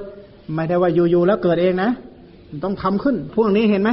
เป็นภาเวตประธรรม เป็นธรรมที่ควรเจริญ นี่ก็อนัตตานะบารมีเนี่ย แต่ถ้าบำเพ็ญแล้วเกิด ภิกษุเมื่อขอเขาไม่พึงเว้นตระกูลสูงปานกลางและต่ำย่อมได้ภิกษาภิกษาคืออาหาร พอเลี้ยงชีพโดยอาการอย่างนี้ฉันใด ท่านเมื่อไต่ถามชนผู้รู้ตลอดการทุกเมื่อ ต้องไปถามผู้รู้นะไปถามคนโง่ไปกันใหญ่อีก นึกถึงพระเจ้าอังคติราชนะในพรมนารทกัสปะชาดกเนี่ยนะแกไปถามอเจละกัสปะ อเจละอเจโลก็คือนักบวชนุ่งลมห่มอากาศอะ เป็นยังไงนั่นแหละ นักบวชนุ่งลมห่มอากาศแบบนี้แหละเขาก็ไปเลยไปถามปัญหาเข้า แกก็ตอบแบบแกก็บอกว่าอู้ไม่ต้องปฏิบัติอะไรหรอกครบแปดหมื่นสี่พันกับแล้วตรัสรู้หมดอะทั้งผู้ดีทั้งยาจกมันจะได้ดีจะตกยากแล้วแต่ดวงเหมือนกันแล้วแต่โชคแล้วแต่วาสนาเหมือนกันสุดแท้แต่วาสนาไม่เลยนะมันไม่ต้องทำอะไรหรอกบาปที่ทำแล้วก็ไม่เป็นอันทำบุญที่ทำแล้วก็ไม่เป็นอันทำ พวกบุญพวกทานเนี่ยคนโง่บัญญัติไว้คนฉลาดรับเหมือนกันแกก็สอนลัทธิอันนี้ขึ้นมา พระเจ้าอังคติราชเชื่อเลยนะโอ้ใช่ใช่แหมข้าพเจ้านี่เสียเวลาให้ทานมาตั้งนานเปลืองทรัพย์ไปตั้งมากมายตั้งกันนี้ต่อไปใครมีลูกสาวสวยทหารไปเอามาตั้งกันนั้นมามิจฉาทิฏฐิเกิดขึ้นในจิตเลย ต้องพรมนั่นลงมามานุเคราะห์ แต่คนมีบุญเนะพระเจ้าอังคติราชก็คืออดีตชาติของพระอุรุเวลกัสปะ เพราะฉะนั้นเขามีปณิธานตั้งความปรารถนาที่จะบรรลุธรรมะอยู่แล้ว จึงมีคนมาโปรดนะถ้าไม่ได้ตั้งปณิธานมาเนี่ยใครก็โปรดไม่ได้ เพราะฉะนั้นจะต้องเข้าไปไต่ถามท่านผู้รู้นะ ถ้าไปถามคนไม่รู้อีกไปกันใหญ่เลย มาเคยหลงทางมาหลายครั้งแล้วก็ถามคนไม่รู้นี่แหละ ไม่รู้แล้วเขาเชี่ยดีนะเรารู้ที่ตรงนั้นอยู่ก่อนแล้วอะ มีครั้งหนึ่งไปบินทบาทในตลาดแห่งหนึ่งเลยนะทีนี้เราก็เอาข้าวของวางไว้ในเทศบาล ลงรถไปก็วางของไว้ในเทศบาลให้สัมมาเนเนี่ยเฝ้า เนนดูย่ามดูอะไรนะ เดี๋ยวไปบินทบาทก็ไปกับเพื่อนไปบินทบาทบินทบาททีนี้ตอนเราไปเนี่ยนะตอนเช้าใช่ไหมร้านก็ยังไม่เปิดอะไรเนี่ยขากลับนี่ร้านเปิดหมดเลยหลงเลยกันนี้ตลาดเนี่ยกลางคืนอย่างหนึ่งกลางวันอย่างหนึ่งนั่นไม่เหมือนเดิมนะพอเปิดร้านนี่เลี้ยวเข้าไปตรงไหนเนี่ยสีสันตะการตาไปหมดเอ้หาทางกลับเทศบาลไม่ถูกแล้ว ก็ถามโยมโยมทางประเทศบาลไปทางไหน ท่านไปทางโน้นท่าน เราก็เดินตามไปกิโลกว่า เอ๊ะเราก็ตอนออกมาก็ไม่ได้ไกลขนาดนี้นี่ไปถามคนมาอีกโยมเทศบาลอยู่ตรงไหนท่าน โอ้ยมันผิดทางแล้วคนละแห่งเลยอยู่ตรงโน้นเราก็เดินกลับย้อนใหม่ไปอีกที่เก่าด้วย แล้วจะได้ไปที่ใหม่อีกโอ้คิดดู ว่า เออ คนไม่รู้แล้วชี้มันก็สร้างปัญหาขนาดนั้นแหละมันบางท่านก็เลยบอกว่าไม่รู้ไม่ชี้นะโบราณเขาว่าอย่างนั้นเนี่ยเป็นของดีเหมือนกันนะ ราะฉะนั้นถ้าหากว่าเราสามารถไปถามท่านผู้รู้ตลอดการถึงความเป็นปัญญาบารมีจักบรรลุสัมโพธิญาณได้แน่ ถ้าปัญญาบารมีเต็มเปี่ยมพอกพูแล้ว ก็สามารถที่จะบรรลุอรหัตตมรรคยานได้ ถ้าอรหัตตมรรคยานเกิดขึ้นดับไปพลยานก็เกิดขึ้นหลังจากนั้นสัพพัญยุตยานก็จะเกิดขึ้นอนาวารณญาณเนี่ยนะพยานต่างๆก็จะเกิดขึ้นหลังไหลมา เพื่อที่จะทำ พุทธกิจสงเคราะห์อนุเคราะห์สรรพสัตว์ทั้งหลาย เพื่อให้พ้นจากสังสารทุกข์ ถามว่า เอโพธิญาณเนี่ยนะเราเอ๊ก็ไหนๆก็บรรลุธรรมแล้วนะแต่การบรรลุธรรมของพระพุทธเจ้าเนี่ยนะเป็นพื้นฐานในการสงเคราะห์สรรพสัตว์แต่บรรลุธรรมแบบคนอื่นก็บรรลุเหมือนกัน แต่ก็ไม่คิดจะสงเคราะห์สัตว์เออบางคนเนี่ยนะทานอาหารพอได้รับทานอาหารอร่อยปุ๊บเนี่ยนะคิดจะให้คนทั้งโลกได้กินด้วยอะ อีกคนหนึ่งโอ้ฉันอิ่มพอใจแล้ว เพราะฉะนั้นภาษาวกธรรมดาทั่วไปเนี่ยนะพระสาวกเนี่ยนะอรหันสาวกเนี่ยนั่งทั้งจักรวาลเลยนะพระพุทธเจ้าองค์เดียวประเสริฐที่สุด ถ้าสาวกเนี่ยนั่งเต็มโลกไปหมดเลยนะพระพุทธเจ้าองค์เดียวประเสริฐที่สุดกว่าในบรรดา สาวกที่เป็นพระอรหันต์ทั้งหลายเหล่านั้นอันพระพุทธเจ้ามีคุณธรรมมากมายขนาดนั้น คิดดูว่าอารหัตตมักจะเกิดเมื่อสี่อสงไขยที่แล้วก็ไม่ยอมเกิดอะ ไม่ยอมให้เกิดอะ ทั้งๆทที่ไม่ต้องไปนั่งปฏิบัติให้มันเมื่อยด้วยนะ นั่งฟังแค่สองบรรทัดเนี่ยนะอย่างเช่น ท่านฟังว่าสัพเพสังขาราอนิจจาติยะธาปัญญายาปสติเนี่ย อาธานิปินทติดุเคเอสมโควิสุทธิยา ท่านฟังแค่นี้ท่านเป็นพระอรหันต์เลย ถ้าท่านจะบรรลุนะ แต่ไม่เอาประโยชน์อะไรด้วยชายชาติพลังอย่างเราใช่ไหมที่จะข้ามไปแต่เพียงผู้เดียวเราข้ามแล้วจะให้ผู้อื่นข้ามด้วย ท่านมีโมโนปณิธานแบบนั้นอะ ท่านจึงทำอะไรที่เกินกว่าคนธรรมดาจะคิดได้ คิดดูนะ ใครจะกล้าควักตาให้เป็นทานเฉยๆอย่างนั้นเป็นกษัตริย์ควักให้นะแต่เป็นยาจกเป็นคนไม่มีจะกินต้องขายตาไปอีกเรื่องหนึ่งนะท่านเป็นกษัตริย์บ้านเมืองเป็นของท่านเนี่ย ท่านควักตาให้เป็นทานได้ท่านสามารถทำได้ขนาดนั้น เกินกว่าที่คนธรรมดาทั่วไปจะทำได้ ปัญญาบารมีจะมีผลมากมีอนิสงส์มากก็ต้องอาศัยวิริยะบารมีต่อไปว่าลำดับนั้นเมื่อเขาใคร่ครวญยิ่งยิ่งขึ้นไปด้วยคิดว่า ธรรมะที่กระทำให้เป็นพระพุทธเจ้า ไม่พึงมีเพียงเท่านี้เลย เขาได้เห็นวิริยะบารมีเป็นข้อที่ห้าได้มีความคิดว่าดูก่อนสุเมธบัณฑิตจำเดิมแต่นี้ไป ท่านพึงบำเพ็ญวิริยะบารมีให้เต็มเปี่ยม เหมือนอย่างว่า ราชสีพยามฤคราช เป็นสัตว์มีความเพียรมั่นในทุกอิริยาบถฉันใด แม้ท่านเมื่อเป็นผู้มีความเพียรมั่น มีความเพียรไม่ย่อหย่อนจักเป็นพระพุทธเจ้าได้ จะต้ององอาจในการทำดีขนาดนั้นอะ ก็บอกว่าราชสีเนี่ยเป็นสัตว์ที่ไม่รู้สึกหวั่นเกรงใครเลยนะ ในอิริยาบถสีเนี่ยนะไม่มีตื่น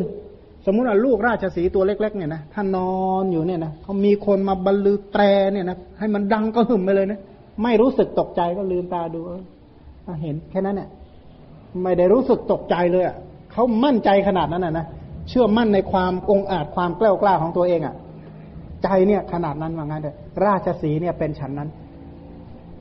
แม้ท่านก็เป็นผู้มีความเพียรมั่น มีความเพียรไม่ย่อหย่อนจักเป็นพระพุทธเจ้าได้ พูดสำนวนทั่วไปเราก็คือกล้าว่ายน้ำข้ามทะเลอะมีใครบ้างมีพระมหาชนกใช่ไหมทะเลมก็เป็นอยู่อย่างนั้นแหละ ที่ก็บอกโอ้ยท่านว่ายยังไงก็ไม่ถึงบอก ทะเลก็เป็นอยู่อย่างนั้นของทะเลนั่นแหละ แต่ถ้าเรามีความเพียรพยายามก็ว่ายถึงฝั่งได้นั่นแหละ แต่ถ้าคนที่เกียจว่าโอ้ยไกลไปทำไม่ได้หรอกแต่นี่เขาไม่ได้คิดอย่างนั้นหรอกเขาองอาจในทุกอิริยาบถไม่มีคำว่าท้อแท้เนี่ยไม่มี และอย่างหนึ่งนะท่านมีใจรักในโพธิญาณอย่างแรงกล้าอยู่แล้วด้วย แล้วก็ท่านมีความเชื่อมั่นอย่างแรงในการบำเพ็ญบารมีว่างั้น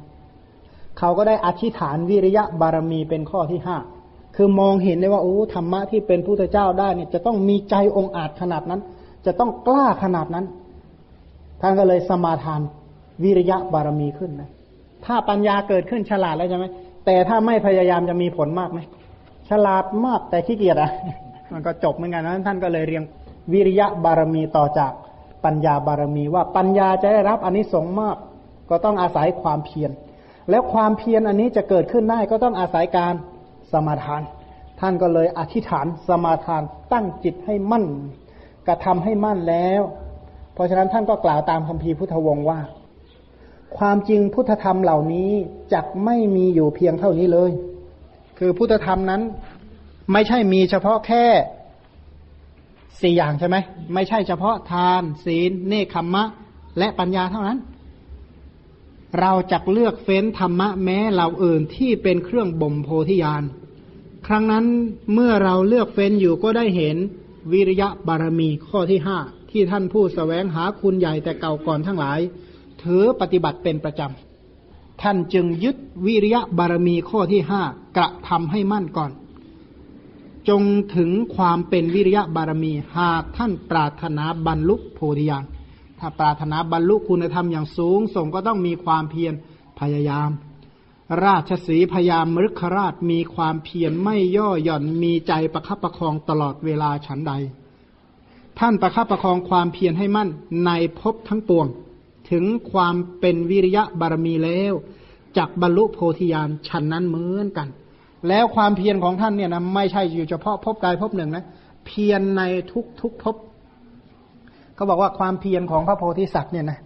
แม้เกิดเป็นพญากระรอกกระแตเนี่ยนะกระรอกเนี่ยหรือกระแตเนี่ยนะมีมีลูกอยู่ใกล้ฝั่งแม่น้ำอะนะแล้วน้ำป่ามันก็บ่าพัดเอาลูกเนี่ยตกลงทะเล ถ้าของเราทำไง เสียใจแย่เลยนะกระรอกเนี่ยสนึกถึงลูกสงสารลูกทำไงก็เลย วิ่งไปที่น้ำทะเลเนี่ยเอาหางไปจุ่มน้ำขึ้นมาสะบัดอ่าก็ทำอยู่อย่างเงี้ย ขยันขนาดนั้นเลยนะเท้าสกกะก็เลย เอ๊ะอาสนะมันร้อนอะ คนมีบุญทำอะไรบางทีคนอื่นก็ร้อนกันนะ ก็เลยบอกว่าโอ้ยพญากระรอกเขาปล่อยไว้อย่างนี้ตายไงเลยก็เลยสงสารก็เลยมามาถาม ว่าโอ้ยท่านไม่ดูมหาสมุทรเลยเหรอมันกว้างใหญ่ไพศาลสำนวนเราบอกตายอีกสามชาติกับวิทย์ไม่เสร็จเหมือนกัน ก็บอกว่าท่านเป็นใครเหมือนกันเป็นเท้าสักกะโอ้คนขี้เกียจขี้ค้านอย่ามาคุยกับเราไม่ต้องมาคุยกับเราแล้วก็ท้าสักกะก็เลยต้องเอาลูกมาให้ใจเขาขนาดนั้นนะโอ้ใจเกินร้อยกันอย่างงี้บารมีไม่ไม่ใช่มีเท่านี้นะยังสงสัยว่าเพียรเนี่ยเพียรเพียรทำอะไรมั่งครับพูดถึงว่า ตลอดที่กำลังบำเพ็ญบารมีเนี่ยนะฮะเพียรเพียรใหญ่ ๆ เพียรอะไรมั่งครับ ก็เพียรในการเจริญกุศลธรรมนั่นเองเพียรเจริญ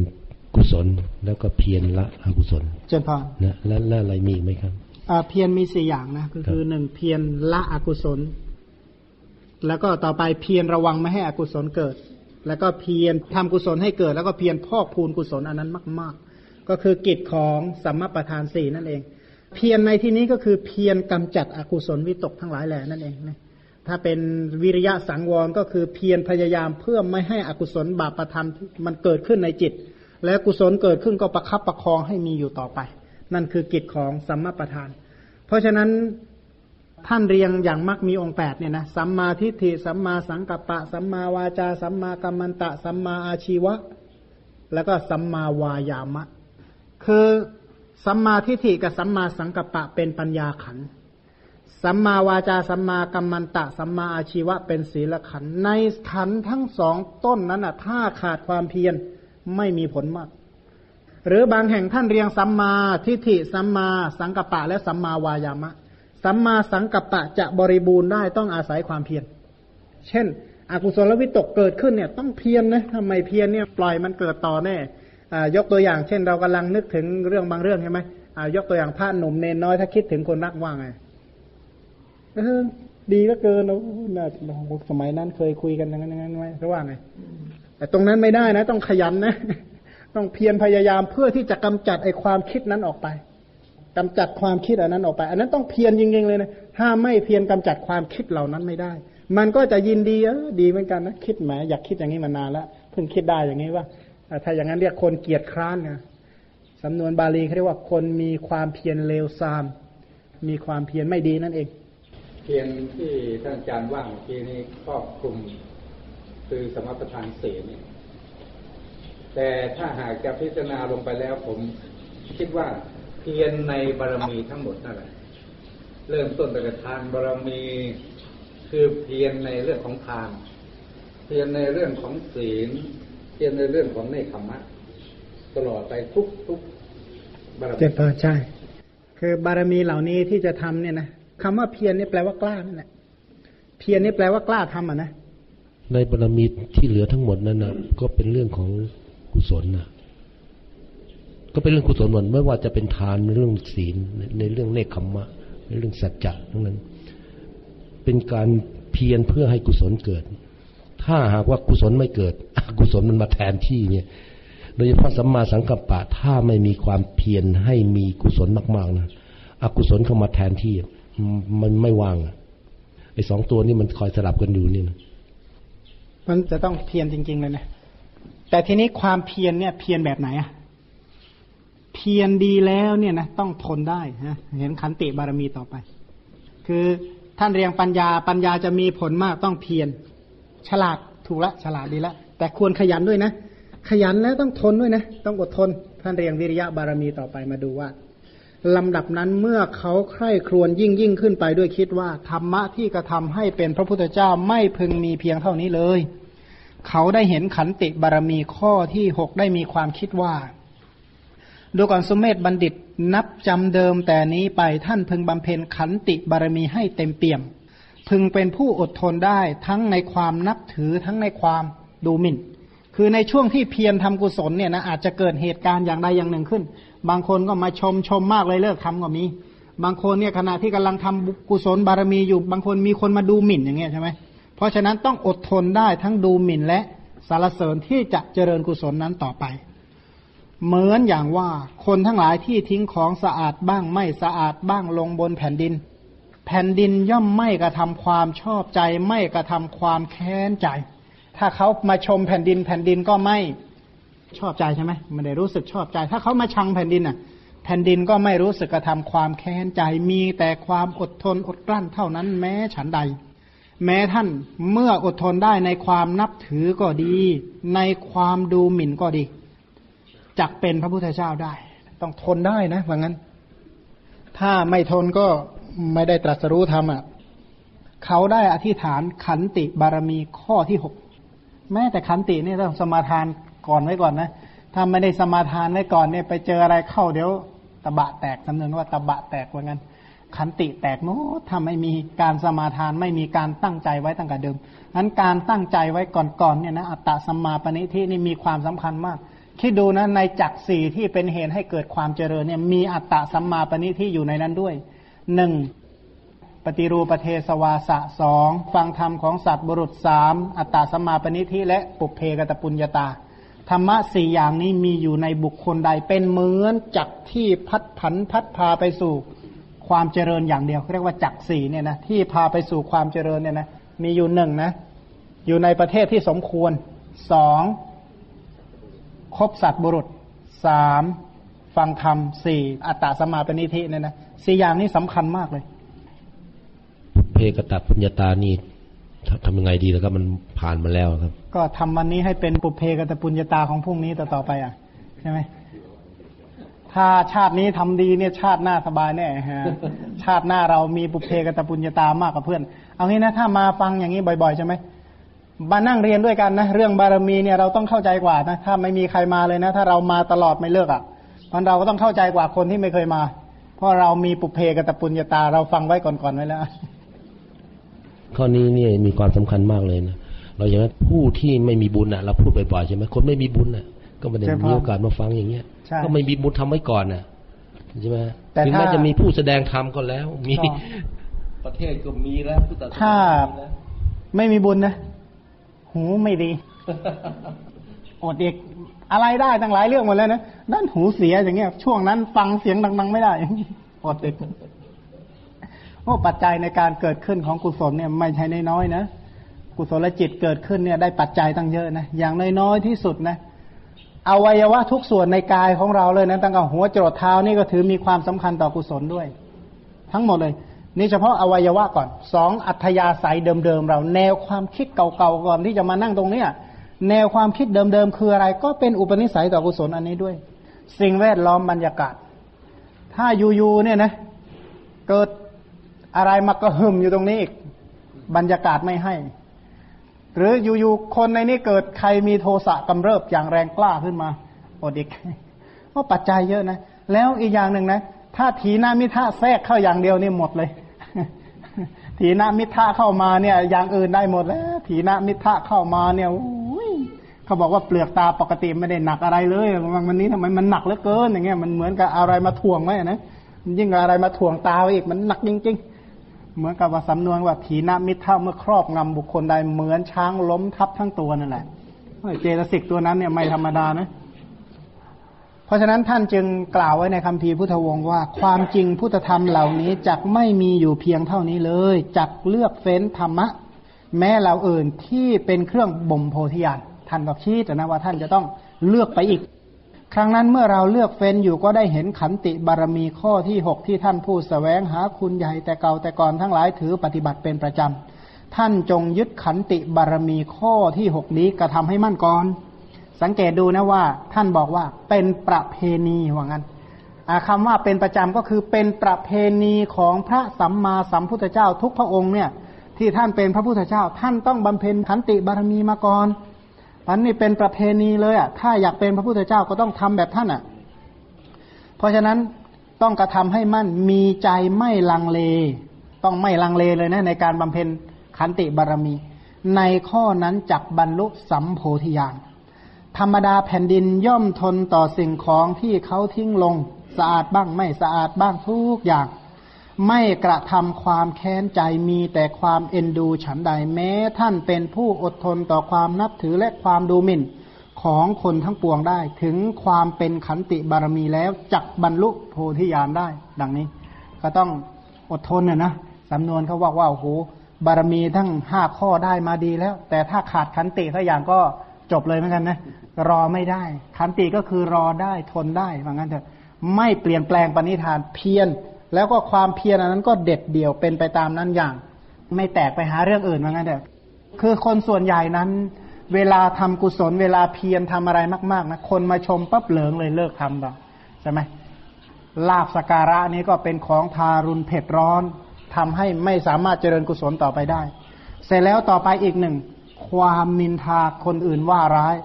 พอถูกว่าร้ายถูกนินทาเป็นต้นก็เลิกทำกุศลก็มี ราะฉะนั้นขันติบารมีจะต้องมาเกื้อกูลเข้า ทนได้ทั้งในที่ดีและไม่ดีเพื่อที่จะเจริญกุศลธรรมเหล่านั้นต่อไป จริงๆของเราก็ไม่ได้ถึงสมาทานกับแบบแผ่นดินก็ได้ เราเอาภูเขาลูกเล็ก ๆ มาก็ได้นะโอ้แผ่นดินใหญ่ไปนะเอาภูเขาลูกย่อมๆหรือถ้าไม่ถึงขนาดนั้นก็บอกว่าเสาเขื่อน เสาเขื่อนก็คือเสาอินทขีนเนี่ยนะยาวสิบหกศอก ตันด้วยนะ เป็นหินทึบ ฝังลงไปในดินแปดศอกเหมือนกันโผล่ขึ้นมาแปดศอกว่าไม่กระเทือนด้วยลมที่พัดมาจากทิศทั้งสี่นะทั้งไม่สมาทานเท่ากับแผ่นดินก็เอาอินทขินแต่ยังดีลองลองเข้ามา ขนาดขันติบารมีแล้วก็ยังไม่พอนะยังไม่พอ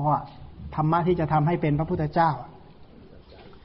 ลำดับนั้นเมื่อเขาใคร่ครวญยิ่งยิ่งขึ้นไปด้วยคิดว่าธรรมะที่กระทำให้เป็นพระพุทธเจ้าไม่พึงมีเพียงเท่านี้เลย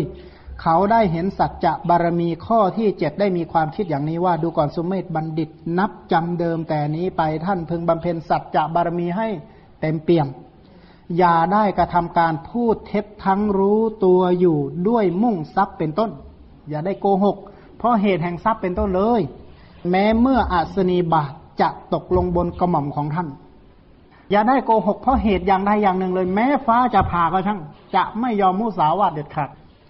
เหมือนอย่างว่าธรรมดาดาวประกายพฤกในทุกฤดู หาเว้นทางโคจรของตนไม่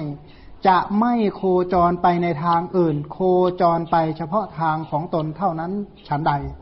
แม้ท่านไม่ละสัจจะไม่กระทำการพูดเท็จเด็ดขาดจักเป็นพระพุทธเจ้าได้ ดังนี้เขาได้อธิษฐานสัจจะบารมีข้อที่จะกระทำให้มั่นคงเขาบอกว่าคำพูดของท่านเนี่ยนะท่านฝึกก่อนใช่ไหม พระพุทธเจ้านี่มีคำพูดอย่างใดเป็นอย่างนั้น พอเป็นพระพุทธเจ้าแล้วนะ ท่านฝึกใช้คำพูดที่จริงแท้มาเสียสงไขยอะ กว่าจะมาพูดพุทธพจน์ที่สัจจะจริงแท้ได้อะ ฝึกพูดจริง ๆ เนี่ย ฝึกพูดความจริงมาเนี่ยนะ มาเสียสงไขยกว่าแล้ว จึงมาพูดเป็นพระไตรปิฎกให้เราฟังได้แล้วคำสอนในพระไตรปิฎกจึงเป็นของที่จริงที่แท้ ถ้าเป็นของพระสัมมาสัมพุทธเจ้านะจริงแท้แน่นอน ไม่เป็นอื่นแน่นอน ยได้ยินนะว่าคำพูดของพระพุทธเจ้าแน่นอนขนาดไหน ธรรมดาถ้าเช้าขึ้นมาดวงอาทิตย์ต้องขึ้นแน่นอน ชั้นใดบางั้น คนถ้าโยนของขึ้นบนน่ะนะยังไงต้องตกลงมาแน่นอนหรืออีกอย่างหนึ่งก็บอกผู้หญิงที่มีคันแก่กล้าได้เวลาต้องคลอดแน่นอนชั้นใดบางงั้นวาจาพุทธเจ้าชั้นนั้น หรืออสัตว์เกิดมาเนี่ยมีใครไม่ตายบ้างความตายแน่นอนของสัตว์ชั้นใด พระพุทธพจน์ หรือวาจาของพระสัมมาสัมพุทธเจ้าก็เที่ยงแท้แน่นอนขนาดนั้น ราะฉะนั้นต้องฝึกใช้คำมาสี่อสงไขยแสนกลับมาแล้ว ว่าถ้าพูดคำใดต้องเป็นคำนั้น สมาทาน พูดตามนั้นทำตามนั้นหมด ไม่เห็นแก่อย่างอื่นทั้งนั้นอะ พูดแต่ความจริงอย่างเดียว ไม่ทราบว่าสัจจะนี่จะกว้างไปถึงขั้นไหนครับ เพราะว่าไม่เกี่ยวกับคำพูดก็มีนะครับ ตรงนี้เนี่ยนะคือสัจจะจริง ๆ มีหลายอย่างหนึ่งวาจาสัตวีรตีสัจจะสัจจะมีมีหลายอย่างนะแต่ว่าสัจจะตรงนี้เน้นวจีสัจจะ เน้นการไม่พูดเท็จ เน้นการพูดความจริง กล้าพูดความจริงในสิ่งนั้นๆออกไป สมมุติว่าพูดว่าจะทำอย่างใดอย่างหนึ่งนะท่านจะทำอย่างนั้นเลย ยกตัวอย่างในชาติหลาย ๆ ชาติเนี่ยนะพูดความจริงว่าถ้าเราไปทำกิจอันนี้เสร็จนะเราจะมาให้ท่านฆ่าก็ออกไปไปทำกิจนั้นเสร็จก็กลับมาให้ฆ่าได้ ก็คือท่านพูดจริงลักษณะนั้นนะนะคือในการใช้คำนั่นเองว่าคำพูดจะไม่มีการเปลี่ยนแปลงคำใดเป็นคำนั้นคำใดเป็นคำนั้นเลย ก็บางครั้งเราก็พูดกับตัวเองนะว่าจะ มมุติว่าเราตั้งใจ ให้คำมั่นสัญญาตัวเองว่าเราจะศึกษา สมมติเราจะอ่านคัมภีร์อะไรเงี้ยนะบางทีเราก็ไม่มีสัจจะกับตัวเองอะบางทีก็ไม่ค่อยทำตามที่คิดไว้ ผมยังนึกว่าเอ๊ะนี่มันเป็นสัจจะหรือเปล่า คือเราต้องดูว่านะท่านเรียงบารมีมาเนี่ยนะท่านเรียงปัญญาวิริยะขันติและจึงมาเรียงสัจจะทีหลัง เพราะฉะนั้นสัจจะของท่านเนี่ยวางด้วยอำนาจของปัญญาแล้วว่า วางแล้วเป็นไปได้ไหม ไม่ใช่ท่านวางสัจจะเนี่ยนะตั้งใจไว้ทั่วไปหมดเลยไม่ใช่ มองความเป็นไปได้ก่อน วินิจฉัยได้หมดแล้วว่า จะต้องเป็นอย่างนี้อย่างนี้อย่างนี้แน่นอนเป็นอื่นไม่ได้ มันมีอยู่ทางเดียวอะเขามองแล้วว่ามันไม่มีทางอื่นอะ จึงดิ่งลงไปว่าทางนี้เท่านั้น ก็เป็นลักษณะนี้ แล้วก็พูดคำนั้นออกไป ก็คือได้รับการใคร่ครวญมาเป็นอย่างดีแล้ว วินิจฉัยอย่างสุขุมรอบคอบแล้ว จึงกล้าวางสัจจะอันนั้นออกไปว่า จะต้องทำอย่างนี้แน่นอน เขาจึงกล้าพูดออกไป แต่อย่างที่เราตั้งใจนี้ไม่เรียกว่าสัจจะนะเป็นการอธิษฐาน ที่เราตั้งใจว่าจะทำอย่างนั้นอย่างนี้เนี่ยเป็นลักษณะของอธิษฐานตั้งให้เกิดขึ้นในใจ ปัญญามันอยู่ชั้นต้นๆเนี่ยนะถ้าความเข้าใจในเรื่องนั้นไม่เพียงพอเนี่ยถึงตั้งยังไงก็ตั้งไม่สำเร็จแน่นอน อยู่ๆจะเอาของบางอย่างเนี่ยกลมๆเกลี้ยงเกลี้ยงไปตั้งในที่เอียงๆไม่มีอะไรรองเลยอย่างเงี้ยอย่างงั้นมันก็ล้มแน่นอน จะตั้งให้มันตั้งยังไงก็ตั้งไม่อยู่เชื่อ เขาบอกว่าดอกกระทุ่มบนศีรษะคนผมน้อยว่างั้นเถอะ ฟักแฟงบนหลังม้าเนี่ยยังไงก็ตั้งไม่อยู่ว่างั้นนั้นจะต้องดูเหตุดูปัจจัยความเหมาะสมให้เพียงพอซะก่อนว่างั้น ก่อนที่จะตั้งอะไรลงไป เพราะฉะนั้นท่านก็กล่าวที่พุทธพจน์ตรัสว่าความจริงพุทธธรรมเหล่านี้จักไม่มีอยู่เพียงเท่านี้ เราจักเลือกเฟ้นธรรมะแม้เหล่าอื่นที่เป็นเครื่องบ่มโพธิญาณคราวนั้น เราเมื่อเลือกเฟ้นอยู่ก็ได้เห็นสัจจะบารมีข้อที่เจ็ดที่ท่านพูดสแสวงหาคุณใหญ่แต่เก่าก่อนทั้งหลาย ถือปฏิบัติเป็นประจำกันมา ท่านจงยึดสัจจะบารมีข้อที่เจ็ดนี้กระทำให้มั่นก่อน มีคำพูดไม่เป็นสองในข้อนั้นจักบรรลุสัมโพธิญาณได้ ธรรมดาว่าดาวประกายพฤกนั้นเป็นคันช่างที่เที่ยงตรงในโลกพร้อมทั้งเทวโลกย่อมไม่โคจรแวะเวียนไปนอกทาง ไม่ว่าจะในสมัยหรือในฤดูและปีใดฉันใด แม้ท่านก็ฉันนั้นเหมือนกัน อย่าเดินเฉไปจากทางในสัจจะทั้งหลาย ถึงความเป็นสัจจะบารมีแล้วจักบรรลุสัมโพธิญาณเขาบอกว่าไอ้ดาวประกายพึกเนี่ยดาวเดียวกันหรือเปล่าที่ก่อนสว่างมันจะขึ้นนะ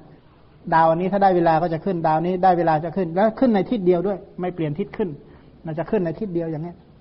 วาจาสัตว์ของท่านจะต้องเป็นไปตามนั้น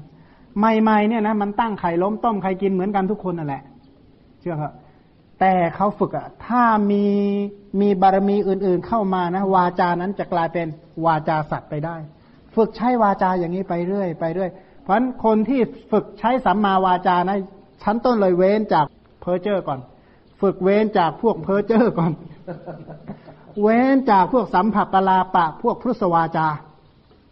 หัดฝึกไม่ใช้คำหยาบ ฝึกไม่ใช้คำพูดส่อเสียดให้เขาแตกร้าวแตกรานกัน พูดคำพูดที่มีสาระมากขึ้น ไม่ใช่โอ้โหปกติพูดน้ำไหลไฟดับไม่รู้คุยอะไรนักไม่รู้วันวันหนึ่งคิดอะไรได้ก็พูดไปหมดเลยว่าอย่าหวังสัจจะมากนักเลยชั้นแรกนะ ถ้าจะฝึกใช้สัจจะนะฝึกพูดให้มันน้อยๆหน่อย อันนี้ก่อนนะยังไม่ต้องฝึกว่าสัจจะหรอกนี่วันนี้นับคำพูดนะเราจะพูดชั่วโมงนี้เราจะพูดห้าสิบคำพอเงี้ยก็ฝึกใช้น้อยๆก่อนนะนะเพื่อที่จะได้ใช้สัจจะได้ถูก ตอนหลังนี่หมายเป้าหมายมันเยอะเหลือเกินนะมันมีอยู่สิบเป้าอย่างนี้ ถ้ามีอยู่สิบเป้าไม่สามารถให้มันไปเรื่องใดเรื่องหนึ่งได้หรอก จนกว่าจะวินิจฉัยว่าหนึ่งสองสามสี่ห้าเอาอะไรกันแน่แต่ไม่ไม่ก็ถ้าจะเอานี่ก็เป้าหมายให้ชัดเจนก่อนว่าจะทำอะไร ส่วนวิธีการนี่ค่อยๆ ปรับปรุงเปลี่ยนแปลงไปตามข้อกำหนดนั้นๆ ไปก่อน แต่ถ้าหากว่ากำหนดหนทางแล้วว่า วิธีนี้ดีที่สุดก็ตัดวิธีอื่นออกไป ใช้วิธีนี้วิธีเดียวเพราะวาจาศัพท์นั้นก็ต้องฝึกบารมีข้ออื่นๆไว้ก่อนนะ